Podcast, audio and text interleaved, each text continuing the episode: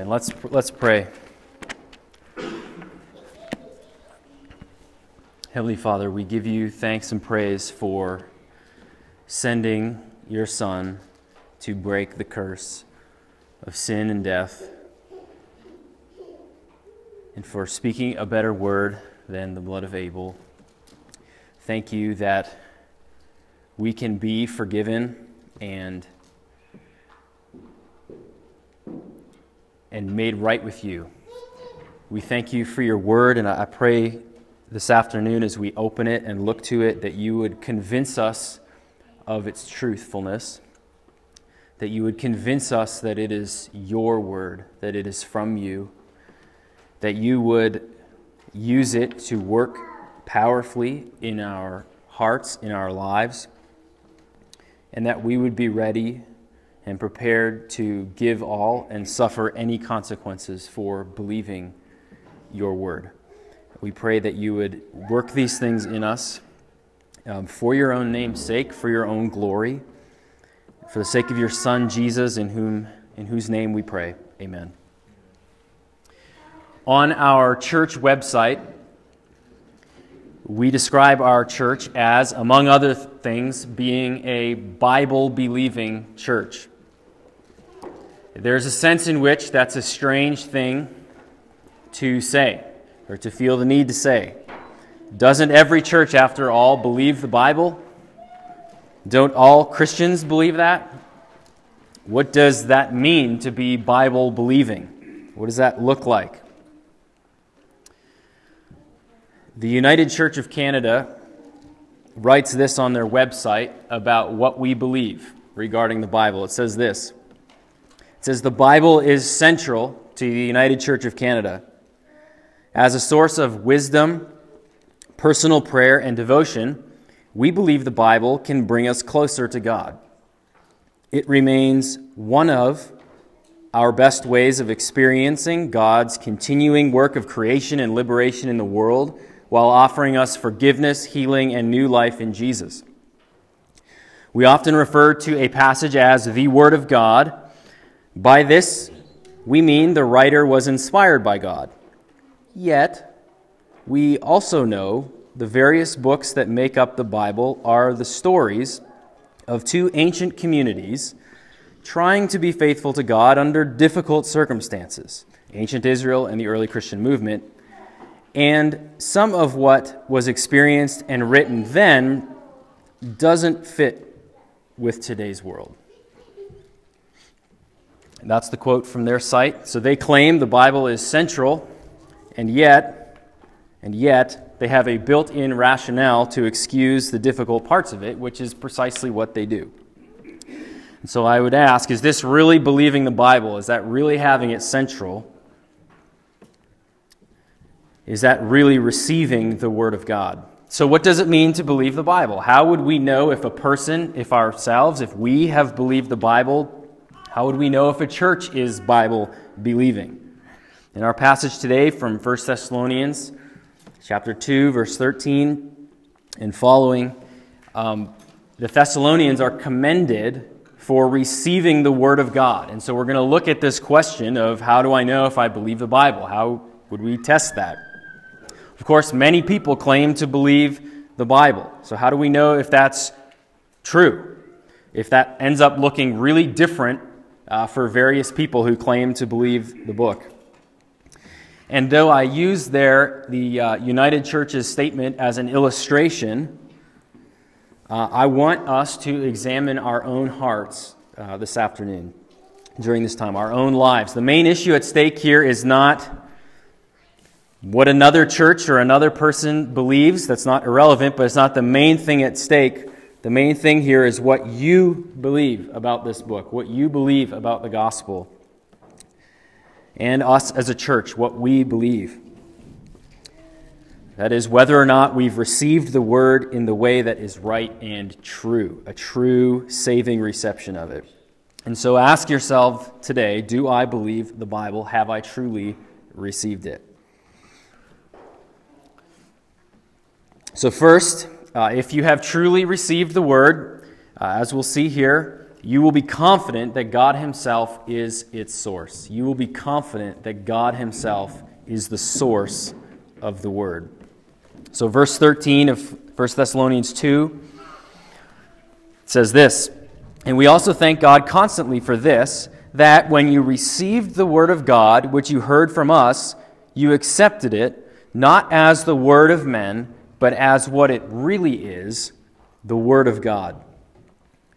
So Paul here expresses his gratitude that when they received the word, they understood it was ultimately a message from God, not a human message. It wasn't man's message.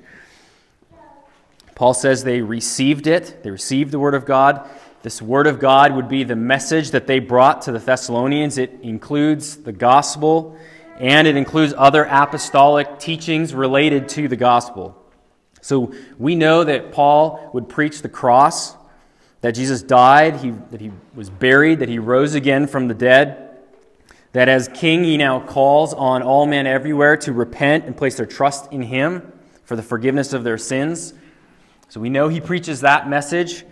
But we also know in chapter 4, verse 1 of 1 Thessalonians and in verse 2, we see that Paul taught them how they ought to live. That is how they ought to walk and to please God, along with other instructions he gave them that were expressing the will of God. And so there's various teachings being brought. We also know in chapter 3, verse 4, that he was teaching them how to suffer. He was giving them a theology of suffering. So there were various things that he was teaching, and they received this as the word of God.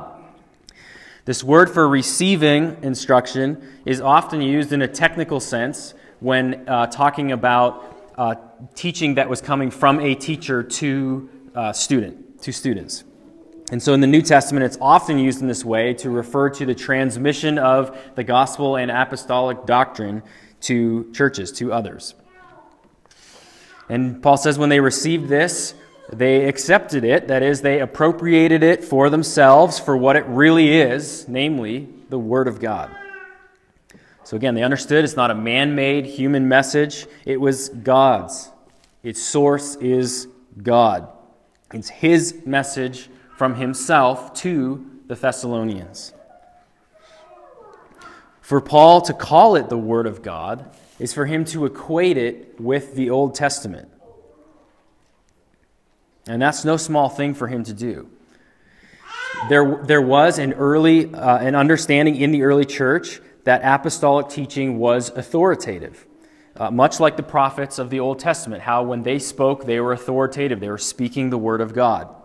And so we see this in 2 Peter 3, 15 and 16, where Peter refers to Paul's writings as scriptures.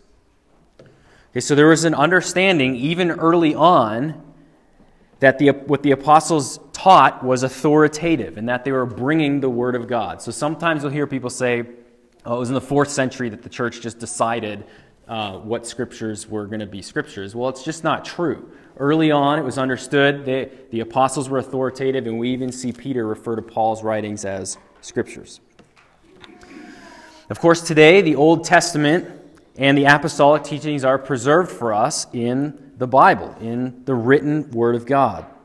And the conviction of believers throughout history, throughout the ages, has been that this Word is no ordinary human message, that ultimately its source is in God.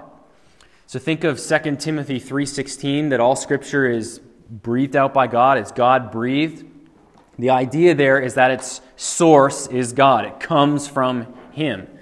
That's the way in which it's inspired. It's His. It's from Him to people.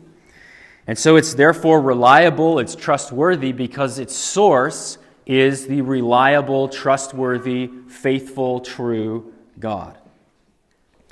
In 2 Corinthians 5, Paul talks about how preaching the gospel, through preaching the gospel, that God is the one making His appeal through Paul, through the apostles. How could that be if this is not God's message? Right? It's showing God is the source of this message. This is His word to others. So this is really the opposite of the view that I quoted at the beginning, that says, we also know that various books that make the Bible are the stories of two ancient communities trying to be faithful to God, but that ultimately some of what was written doesn't really fit with today's world. That's the opposite view of what the Bible says. This is not just a couple of communities trying to make sense of God and erring in some places and getting it right in certain other places. The Word is from God. Its source is from Him, every word of it. So many people will acknowledge that the Word is fascinating, that it's a good book with some good morals maybe even in it. Many people will like certain aspects of it. They'll want the concept of heaven, or at least part of the concept of heaven, of having no pain, but they'll refuse to make it their authority in all things. The Word of God is from Him. Its source is God Himself. So if you today do not believe that the gospel is God's Word, that it's His message, that it's His call to salvation, that it's His offer of forgiveness to a lost and dying world, if you don't believe that that's ultimately from Him, then you haven't really received it, even if you think perhaps you have. And if that is you, let me ask you, what keeps you from believing it? What keeps you from receiving the Word? Even now, today, hear the voice of God summon you to life from the dead. Hear Him make His appeal, even right now, to you to repent and believe the gospel of Jesus Christ, to turn from your sinful ways, to walk in them no longer, to look to Jesus crucified, buried, and risen again for sinners, and place faith in Him alone for your forgiveness and your justification. Waver no longer. We don't know how much time we have. We don't have forever to consider these things or to put them off, to put it off. The call of God to you, God's Word to you through this that He has given to us, is to repent and to believe in His Son, Jesus Christ, to turn from your sins and be saved and be reconciled to God. And if that is you, if that is your conviction, you do believe that, you believe this is from Him, then today you can rejoice in the grace of God that's come to you, that your eyes have been opened to believe and to see this truth that is from God. And I would encourage you, nurture this belief, nurture this faith in God, nurture this trust in His Word. Christians will still struggle sometimes with doubts about the Word, doubts about certain elements. Doubts will creep in, questions will come as we approach this written Word of God. But I would encourage you, seek answers to those doubts, those questions. Don't be content to live in this with these questions or these doubts, but ask for help resolving questions. Seek out answers. Do the hard work of studying to find answers to your questions. And let us do this together. Let's not pretend we never struggle, ever, with any doubts about anything we find in the Bible. It's not noble to pretend we never struggle. So let's bear with one another in our doubts, in our questions, and let's push forward together under the conviction that the gospel, and indeed the entire written Word, is God's, is from Him. So if you've truly received the Word, then you'll be convinced that this is from God, that its source is God. Second, it will be at work within you. The Word of God will be at work within you if you have received it as such. Paul says at the end of verse 13 that this Word of God, he says it is the Word of God which is at work in you believers. At the end of verse 13, it's at work in you believers. Receiving the Word of God is not merely a mental assent, like how we might walk into a store and see a shirt and look at it and say, yeah, I kind of like that shirt. It's not bad. I like it. That's not how we approach the Bible, where we hear the gospel and we go, okay, it's all right. I like that. That's not what truly receiving the Word of God is. When the Word is received by people truly, it actually does work in them. It brings about a miraculous and supernatural change in believers. That's what Paul's saying. It's at work in you believers. This is most notably perhaps seen in the Thessalonians in the fact of their conversion. So back in chapter 1, in verses 4 through 10, we looked at a little at that. Paul talks about how they believed. When they believed, they turned from idols to the living God, which was a big deal. Their idolatry was part of the very fabric of society and who they were. So this was a significant turn for them, a significant and clear repentance and change of heart. They had been remaining steadfast in suffering, which we'll see more of in a moment. They had become examples to other believers all around Macedonia. Okay, this word was at work in them. It was changing them. In 4 verse 1, we see they'd been taught how to walk, how to please God. And in 4 verse 9, we see that had also translated into love for one another. They had a sincere love for each other, for the other believers in their midst. So they'd left idols, they'd suffered for that, they'd been ostracized, but they joined together and they'd learned to love each other. This is fruit that had been produced through the Word of God being received by them. And so when the Word is received, it produces fruit. This is what Jesus was talking about when he was talking to Nicodemus in John chapter 3 about the need to be born again. A true belief, true reception of the Word of the Gospel results in a change of heart that is brought about by the Spirit. This is regeneration. It's a miraculous working of God in which he takes the unbelieving heart, the heart that's made of stone, and replaces it with a new heart, a heart of flesh. It's God making a hardened sinner into a new creation. So 2 Corinthians 5:17 talks about everyone who's in Christ is a new creation. The old has gone, the new has come. That's what it's talking about. This regeneration, being born again, being made a new creation, it's accompanied by an actual real change in the person. George Whitefield, I think I've used this, I've told you this story before, but he was a very religious man. But when he was confronted with this teaching, with the need to be born again, to have an actual change in his heart, that there needed to be an inward renewal, he became very unsettled and very upset and disturbed to the point of being physically sick for a long period of time because he realized that there had been no change within him, that there was no warmth in his heart towards God, that all of his religiosity was external, and inwardly he had no love for God. And so even a man who could appear to be very holy, even a man like that, still did not have regeneration in his heart, had not been born again. So the Word of God, when it's received truly by somebody, it's at work. And so I ask you, is the Word at work in you? Have you delight in your Christian duties? Have you delight in the things of God?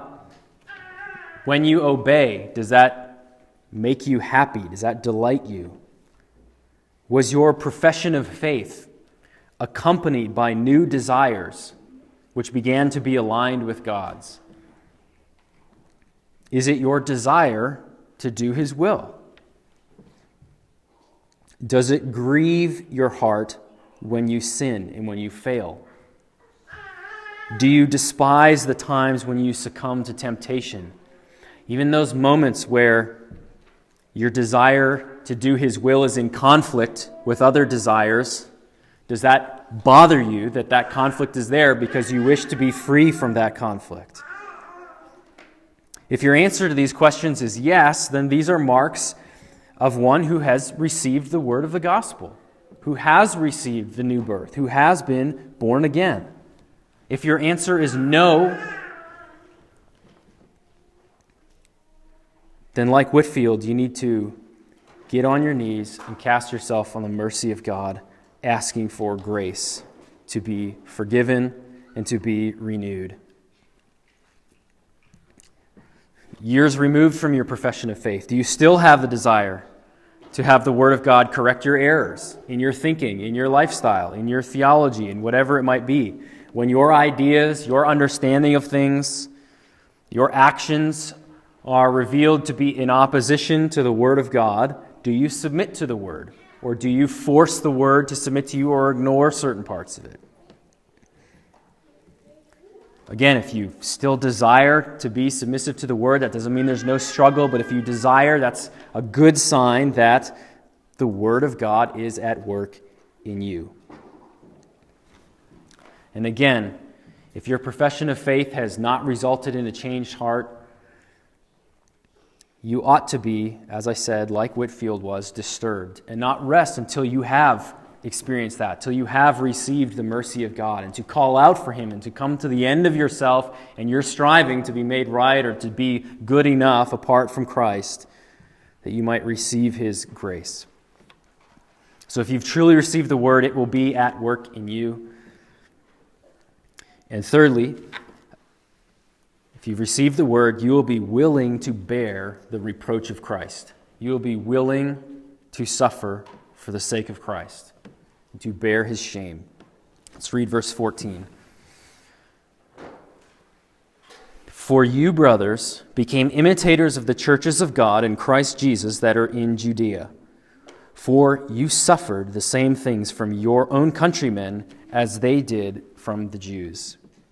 So Paul now explains how it is that he knows that they received the Word and that it's at work in them, namely that they've been willing to suffer for what they received. These were no rocky ground believers, no rocky ground hearers. The rocky ground believer from Jesus' parable is the one who initially gives an enthusiastic reception to the Word, but bails out once tribulation and trial and persecution comes along. That's when they bail out of here. The Thessalonians were not those types of believers. They persevered through suffering. They became imitators, Paul says, of the churches in Judea, the Christian churches, predominantly Jewish, in and around Jerusalem. And they did this by suffering, he says, from their own countrymen. That would be from the Gentiles that were in Macedonia. So just as the Jewish Christians suffered from the Jews that were unbelieving of the gospel, so the Thessalonians were suffering from the Gentiles around them. And we saw this a little back in verse 6 of chapter 1, about how they received the Word in much affliction. After Paul left, the Christians continued to suffer, this time from the hands of the Gentiles. We talked a little about this. This would have included certainly social rejection, isolation. We see accusations. This was all we see all of this in Acts 17, or the beginning of it. And it may have possibly even led to violence against them and martyrdom. We don't know that for sure, but possibly. So Paul continues. Let's keep reading verse 15, or partway through 14. For you suffered the same things from your own countrymen as they did from the Jews, who killed both the Lord Jesus and the prophets, and drove us out, and displeased God, and opposed all mankind, by hindering us from speaking to the Gentiles that they might be saved, so as always to fill up the measure of their sins. But wrath has come upon them at last. So in these verses, Paul digresses here and talks about the rebellion of the Jewish people. And I think the purpose of this is twofold.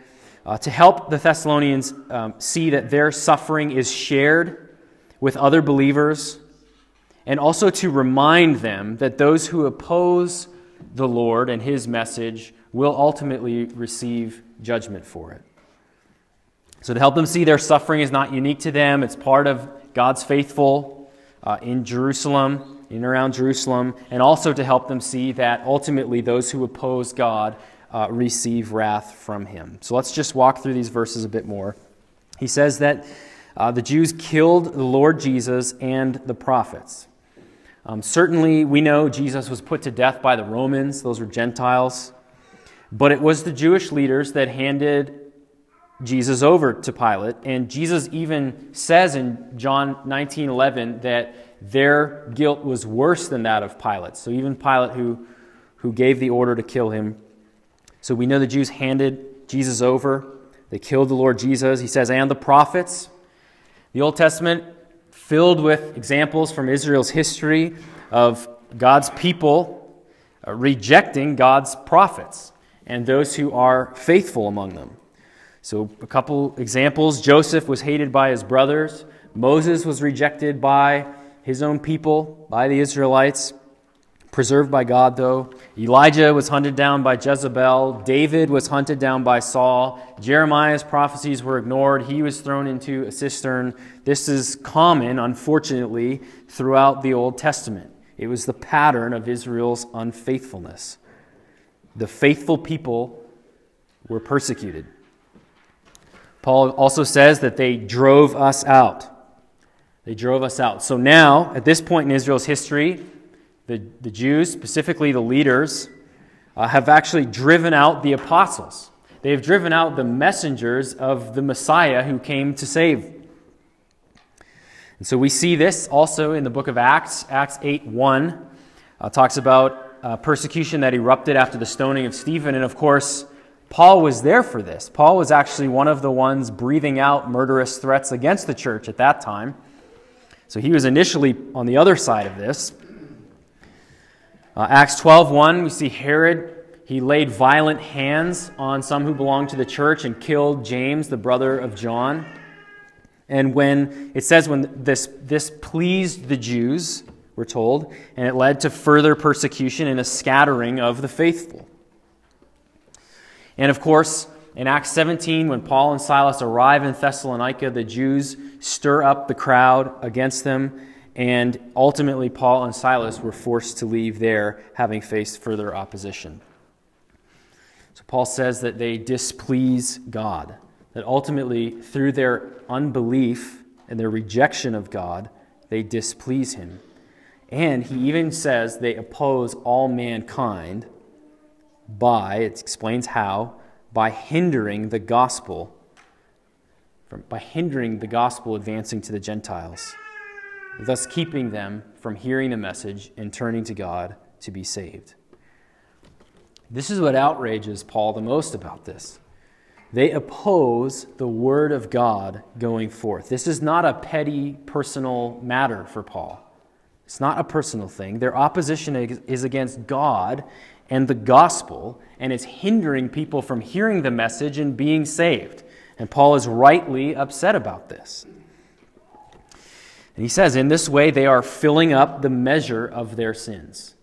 Filling up the measure of their sins. So the picture here is that there's a certain amount of sins that God tolerates before he then pours out his wrath. And so an example of this is Genesis 15:16. God is talking to Abraham, and Abraham is told that his descendants will go to Egypt and they'll be enslaved there for a time, before eventually returning to the land that he's promised him. And then he's told the reason why it's going to take these 400 years. He says, for the iniquity of the Amorites is not yet complete. So those who lived in the promised land, their iniquity was not yet complete. They were filled with sins, but it wasn't complete. God had a certain measure. When it reaches this point, God was being patient with them. Then your descendants will come into this land. And they would come in the form of judgment against the Amorites for their iniquity and all the Canaanites. Jesus uses the same wording, the same language in Matthew 23:31-32. It's in response to the Pharisees who reject him, just as the Jews have rejected other prophets throughout their history. And so again, now, Paul is saying that the Israelites again, have filled up the measure of their sins. And now that that has happened, that they've reached this point, now wrath has come upon them. In what way? It's debated what Paul's referring to when he says wrath has come upon them here. It could be that it's a specific event that was happening during this time against the Jews that was evidence to Paul that they had been facing wrath. But I think it's best to see this as being the partial hardening that was on the Jews while the gospel was making significant inroads, significant gains amongst the Gentiles. So even despite all the opposition that the Jews are giving, the gospel is still going forward and Gentiles are being saved. And so Paul in Romans 11 makes this more explicit as he talks about the partial hardening that had come upon the Jews. And I think that's what Paul is seeing here, that they've been given over to this spirit of stupor that he describes in Romans 11, and this is evidence that wrath has come upon them.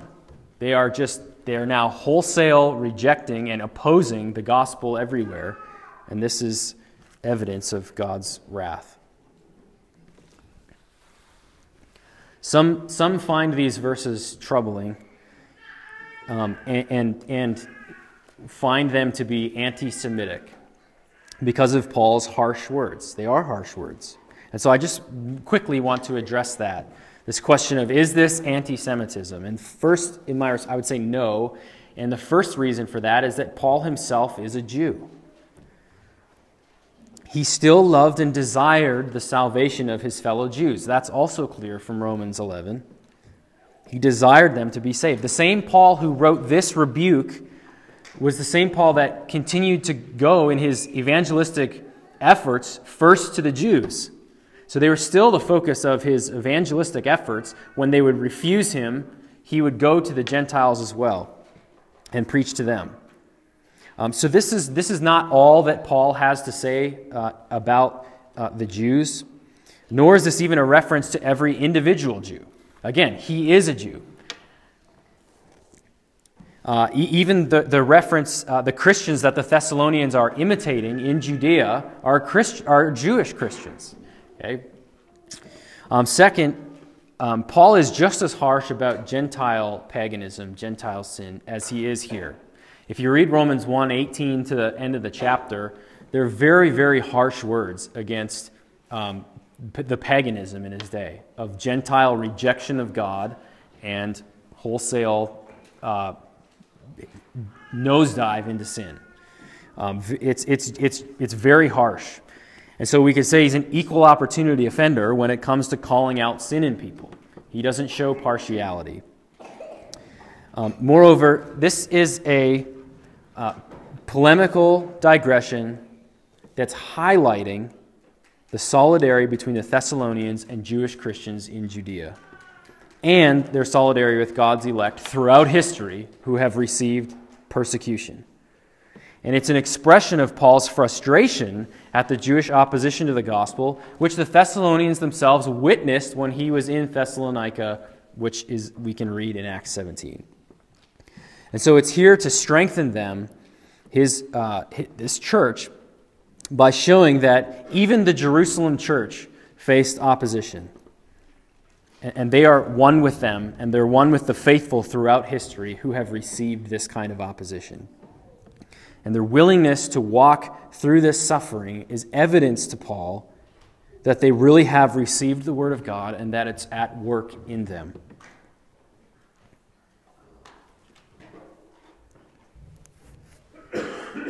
In Hebrews 11, we are told, verse 24 to 26, I'll read it for you. It's about Moses. It says, "By faith Moses, when he was grown up, refused to be called the son of Pharaoh's daughter, choosing rather to be mistreated with the people of God than to enjoy the fleeting pleasures of sin."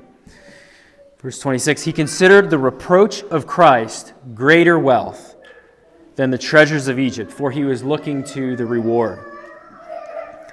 For Moses, following the Lord's plans, meant mistreatment and reproach. And Moses willingly endured it." He willingly endured it. And so it is with us. If we've received the word, we will be willing to endure the reproach that comes with it. We've discussed this a little bit in some of our previous messages. We've looked in chapter 1. But the reality is, if our master was persecuted and suffered, we too will be persecuted and suffer to some extent. So if what we believe about the Bible removes any reason for us to suffer, then we have not really believed it. We have not really received it in a saving way.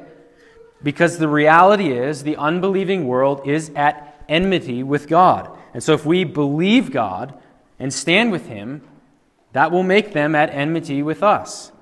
And so we will inevitably suffer some measure of persecution.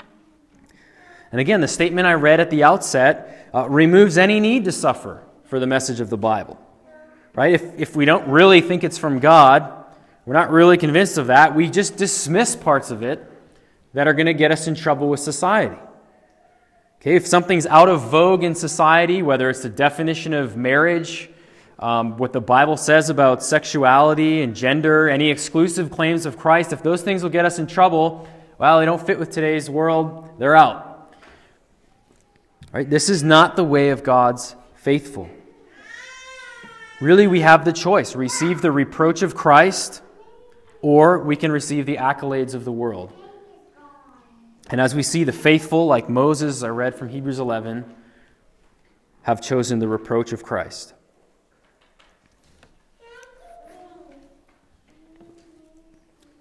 But even as we consider the prospect of facing suffering for our beliefs, be encouraged. This is the way, the pathway of all who have believed God, have truly believed God and His Word.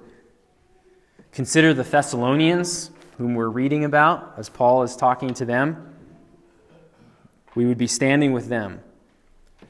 The Judean Christians who suffered at the hands of the Jews, we would be standing with them. Consider all the faithful throughout the Scriptures.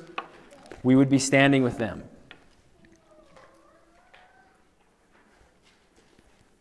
The apostles themselves. Paul talks about how an apostle is like the scum of the earth. Okay, the highest office in the church, in the New Testament church, just lived miserable lives by the world's standards, just getting abuse hurled at them everywhere they go. Show me a hero of church history, and I will show you one who suffered for his or her faith to some extent. Consider Athanasius in the 4th century. Basically, at times, the only person, pretty much, so it seemed, defending the Trinity, Trinitarian orthodoxy. On 5 times exiled, and yet unwavering in his commitment to scriptural truth. Continually coming back to the Scriptures. Consider others through church history. John Wycliffe, Jan Hus, Luther, Calvin, John Bunyan, Charles Spurgeon, and countless lesser-known, ordinary, faithful believers, of whom the world was not worthy, all suffered greatly in this life.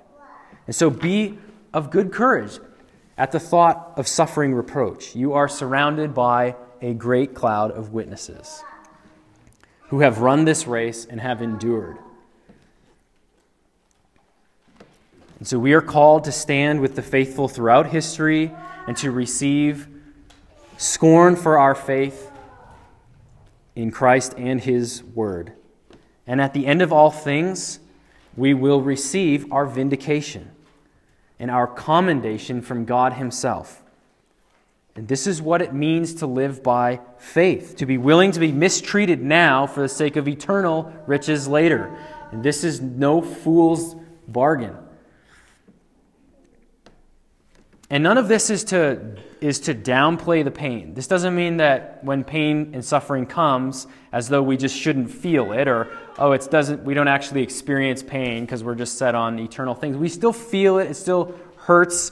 When it's physical, for Paul, if he's beaten or anyone else, you still feel the pain of that. It's not pleasant. We don't rejoice in actually being physically hurt or could be cut off from other friends or socially maligned or spoken ill of. These things still hurt. It's not downplaying it, but it's enduring it with eyes of faith set on eternity.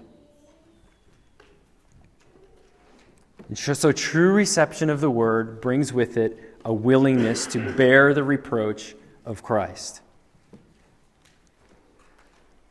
And so confidence that the message is from God, ongoing change in our inner being, having the Word do work in us, and willingness to suffer reproach for the sake of the truth contained within the Word. These are all part of what it means to truly receive, to truly believe the Word of God. And this is what we are all called to, and may it ever be true of every one of us. Charles Spurgeon fought a great battle over the authority of the Bible in his day, over the truthfulness of the Word in his day. The stress that he experienced from it, his suffering, likely contributed to his early death in his 50s. But I'd like to close with some of his words, which came near the end of his life. It was the last time that he addressed the students in his pastor's college, and he'd been long at battle at this point. And so it ended up being his final address. He wouldn't have known it at the time. But in contrast to his opponents, who ultimately undermined Scripture through their endless speculations and through capitulation to what he called the whimsical age in which they lived, this is what Spurgeon had to say. He said, "As for us, we cast anchor in the haven of the Word of God. Here is our peace, our strength, our life, our motive, our hope, our happiness. God's Word is our ultimatum. Here we have it.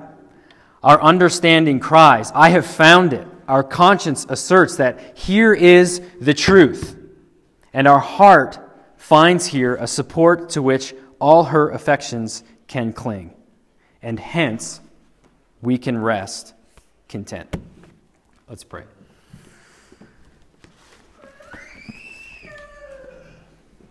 Heavenly Father, you've given us your word. It's your word. God, I pray you would convince every single one of us that this word is yours, that your call to repent of our sins and to trust in Jesus Christ would be received by all of us as being your word, that it would do work in our hearts by your Spirit, that you would cause everyone here to receive the new birth, and that you'd make us willing to stand with the Thessalonians, with Paul, with Christ, and to receive any reproach that comes, unwilling to waver, unwilling to sell out or compromise the truth. God, I pray that you would bear up weak knees, those of us who are struggling. I pray that you would, any here with sincere doubts and struggles, would receive answers, that we would be those who lovingly encourage and bear with one another when we struggle. I pray that we would not just quietly go along while we struggle to believe your word. I pray that you would do good work in our hearts, even greater work. I pray that you would give us courage to share your word with others, and that you would do work in our city and all around us, for your own good pleasure, in your own name. We give you the praise. We pray that you would encourage our hearts. Make us people of the word. I pray that it would be our joy to rise early or stay up late or whatever it needs to be to spend time with you in your word, that you'd bring understanding and give us much grace in this. We ask all these things in the name of Jesus. Amen.